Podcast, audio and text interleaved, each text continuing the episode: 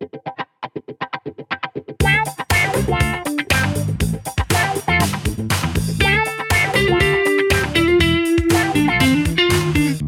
is Naked at Work. Hello dan selamat datang ke Naked at Work.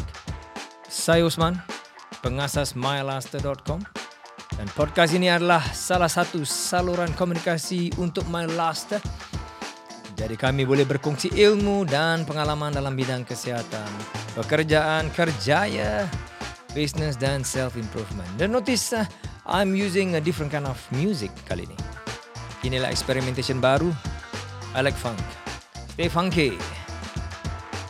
Uh, So the mood that we want to do today Kononnya ala-ala macam DJ lah Tak dapat jadi DJ Boleh buat sendiri kan Nobody can tell me I cannot do it So Just cuba je lah Anyway Lungsuri laman kami di www.mylaster.com Untuk pembelian online Dan boleh baca blog dan testimoni-testimoni Para pelanggan kami Yang berpuas hati dengan produk-produk MyLaster Dan kalau ingin bertanya kepada pegawai khidmat pelanggan sila telefon 6275-4123 di waktu pejabat. Dan boleh juga email ke customer service at mylaster.com. Dan follow kami di Facebook dan Instagram mylaster.mylife. Kalau nak follow Abang Osman di Facebook dan IG osman.mylaster. Kira dah style bunyi macam radio dulu-dulu DJ lah. You know, I grew up I dengar DJ berbual tempat radio macam itu. Uh, while talking, diorang main the music at the background. Say, why not man? I'm I'm also recording this podcast. Asyik record je. Okay, this time I try. I think the recording is is is good enough. Um, I have my Rodecaster Pro depan ni, so dia boleh mix macam-macam lagu. So I want to try. Today, the experimentation is about putting in more music in the podcast lah. So what I did, is basically taruh the uh, music yang I subscribe to Epidemic Sounds. Okay, this is not sponsored by anyone, by not by any company ke apa. Uh, although I'm using Epidemic Sound and there are so many sounds ada dalam diorang. So I like funky music. That's why I always say stay funky. Because funky music ni dia soul, dia groove sedap lah. You know, with bass. I like the music of bass. And then you play that electric bass uh, with the funk punya beat and then the slapping of the bass. Wow, kena pula dengan the bass uh, player, the bassist yang soul dia, jiwa dia kaya. Wow, that's just marvelous. And we also have some nice background music. So bila aku berbual, korang dengar seolah-olah macam tengok YouTube channel kan. Yang ada music yang handal-handal dan juga adanya shots, cinematic shots. But anyway, berbalik kepada the topic yang kita nak berbual hari ini. I have been talking about, not say talking about it. I have been thinking about this topic dah lama juga. But I terfikir-fikir juga macam mana nak deliverkan because this is kind of the two words. I'm gonna touch on two words.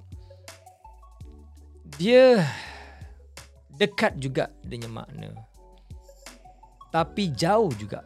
Berbeza juga maknanya. Why I say this? Now, dua kata-kata yang I want to talk about is boleh dan hendak atau nak. Kita boleh atau kita nak. Right? So, when we talk about these two words, boleh. Aku boleh berlari sejauh 3 km. You're already confident that you can do it. The running you have done before and you're very confident that yes, that is achievable and you can do it. Now what about the distance increase to 20 km? Now, perkataan boleh tu termasuk lagi tak ke jiwa kita? Ataupun dia punya tone tukar macam boleh ke aku lari 20 km? So you think about bila kita tanya diri kita sendiri, boleh ke aku lari 20 km? There is self-doubt. Remember that. Doubt kills all of our dreams. Kalau kita ada satu dream yang besar, kita mau menjadi something. Mau capai sesuatu. Okay, jangan buat doubt ataupun uh, Malay cakap doubt apa yang Melayu. Uh, sangsi diri. Janganlah buat sangsi diri itu merosakkan segala idaman dan segala impian kita. Don't destroy our dreams. Sometimes bukan orang yang destroy kita punya dream tau. Sometimes kita adalah musuh diri sendiri. Kita yang memusnahkan impian kita. Kenapa? Macam itulah. Balik kepada that question yang kita tanya. Boleh ke aku lari 20 km? But when it was 3 km, you know that you can. Aku boleh lari 3 km. Now, moving forward to 20 km, boleh ke aku lari 20 km? Do you think that the word yang kita perlu uh, gunakan adalah aku nak lari 20 km? So the difference down there we see aku nak is you really really definitively want to achieve that. So boleh becomes a secondary punya word. Okay. You may not agree with me, it's okay. But I'm just going through my thought process. And I want to share between nak dengan boleh. Kalau kita nakkan sesuatu tu, kita mesti taruhkan kita punya minat, kita punya all focus into it, right? Because you really want. Untuk kita succeed, okay, dia selalu memerlukan the kita punya apa motivasi, kita punya kecenderungan, kita punya fokus, kita punya clear vision, everything tu dengan kita punya tekad yang kuat. So when we use the word I want, want, aku nak, saya nak, aku nak lari 20 km. Tekad kita itu kita semaikan sekali ke dalam jiwa kita. Kita cuba play music pula. Again, this is funky music. It's nice lah. When we back to the tekad, tekad is very important. Kalau kita cakap, aku boleh 20 km, aku boleh. You know already, you can. Probably you have done it before. So, dia challenge pun eh, dah kurang tau right? Kalau cakap aku nak, aku nak lari 20 km. Tapi in reality, you belum pernah lari 5 km pun. But you want to run 20 km. Of course kita mesti taruh things in perspective. Janganlah cakap aku nak lari 20 km. So besoknya terus bangun siap pakai baju seluar jogging semua. Pakai kasut jogging semua, kasut lari, running shoes. And then terus you nak redah itu 20 km. I think that is mencari naas lah. But it doesn't have dia tak ada kena mengena dengan pasal kau nak lari 20 km. So the lari 20 km aku nak lari 20 km itu adalah sebagai satu target. So satu target you definitely have to practice juga you uh, definitely have to train yourself juga. So sedikit sedikit. Now bila tekad yang kita nak tu kita dah semaikan, kita dah tanamkan kan kita akan dengan sendirinya mencari jalan untuk berlari ataupun train ourselves macam mana nak lari to 20 km tanpa membuat diri kita sakit ataupun injured. Right? So, the point that I'm making down here, okay, let's stop the music for a while. A bit more serious. I'm looking at the camera now here.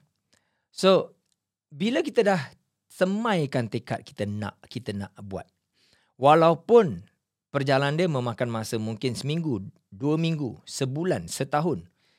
Oleh kerana kita very, very solid tekad kita nak melakukan itu, the nak tu ataupun the one will become your motivation because you really, really want. This is very different dengan hangat-hangat tai ayam. Hangat-hangat tai ayam, you get inspired bila you tengok orang lari 20 kilometer, you rasa euphoric. Euphoric means you rasa, oh syok kan, eh best lah. Eh aku pun macam nak gitu lah. Rasa dia sekejap aja. Besok bangun pagi, eh malasnya ha, pergi makan lah. Terus dah lupa lagi. So that's different. You tak ada tanamkan tekad terus nak buat ataupun nak lari tu 20 km. Sebenarnya, you bukan nak. You belum dapat jumpa lagi you punya nak ataupun your want you just inspired to see eh syok ah orang lari 20 km aku pun nak tapi you tak serius. It's not deep enough. It's not deep enough to jolok you punya soul, to gegarkan you punya naluri. Now, that is very important. Naluri kita, gegaran ke dalam nalu, naluri kita tu selalunya drives kita punya wants, kita punya nak. Apa-apa pun aku nak juga lari 20 km. Now back to the music. Berbalik kepada perkataan boleh tadi. So you see the difference between boleh dan nak. To me at this point lah what I can think of. Boleh bila kita very sure. Aku boleh buat tu. Bila kita ada doubt macam okay let's let's try to run 10 km first. Aku rasa boleh kot. So aku rasa boleh kot. The word aku rasa boleh tu dah tak confirm. The confidence pun macam 50-50. Aku rasa boleh tu.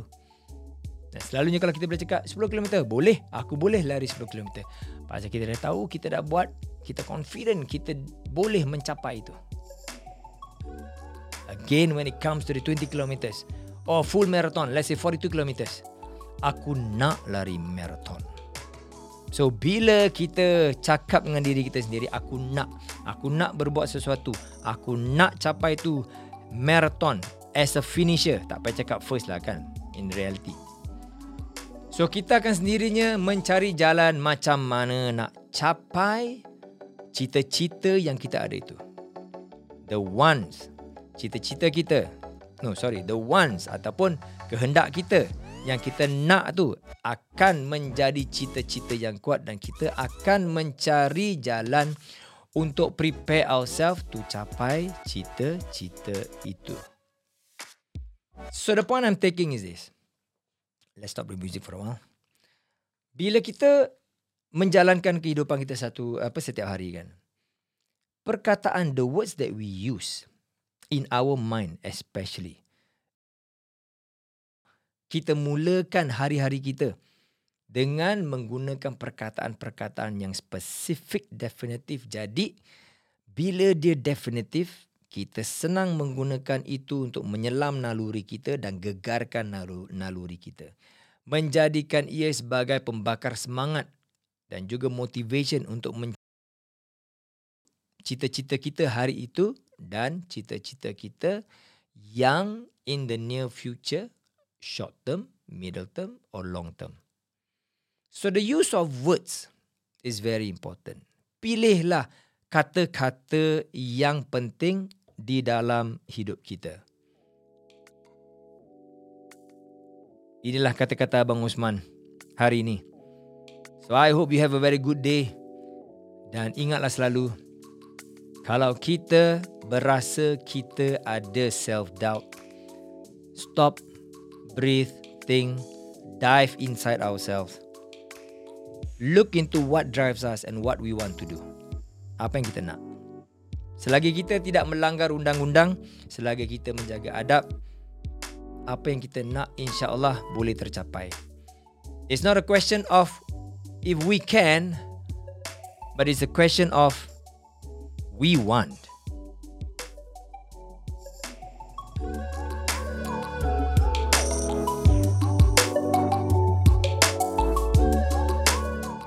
Fikir-fikirkanlah. Dan kita jumpa lagi di episod akan datang. Bye-bye for now.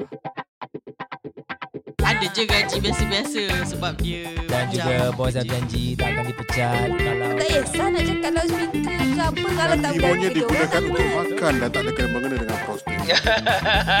Kepala otak kau. Kerja. Buat duit bro. This is Naked at Work. Sumpah tak bogel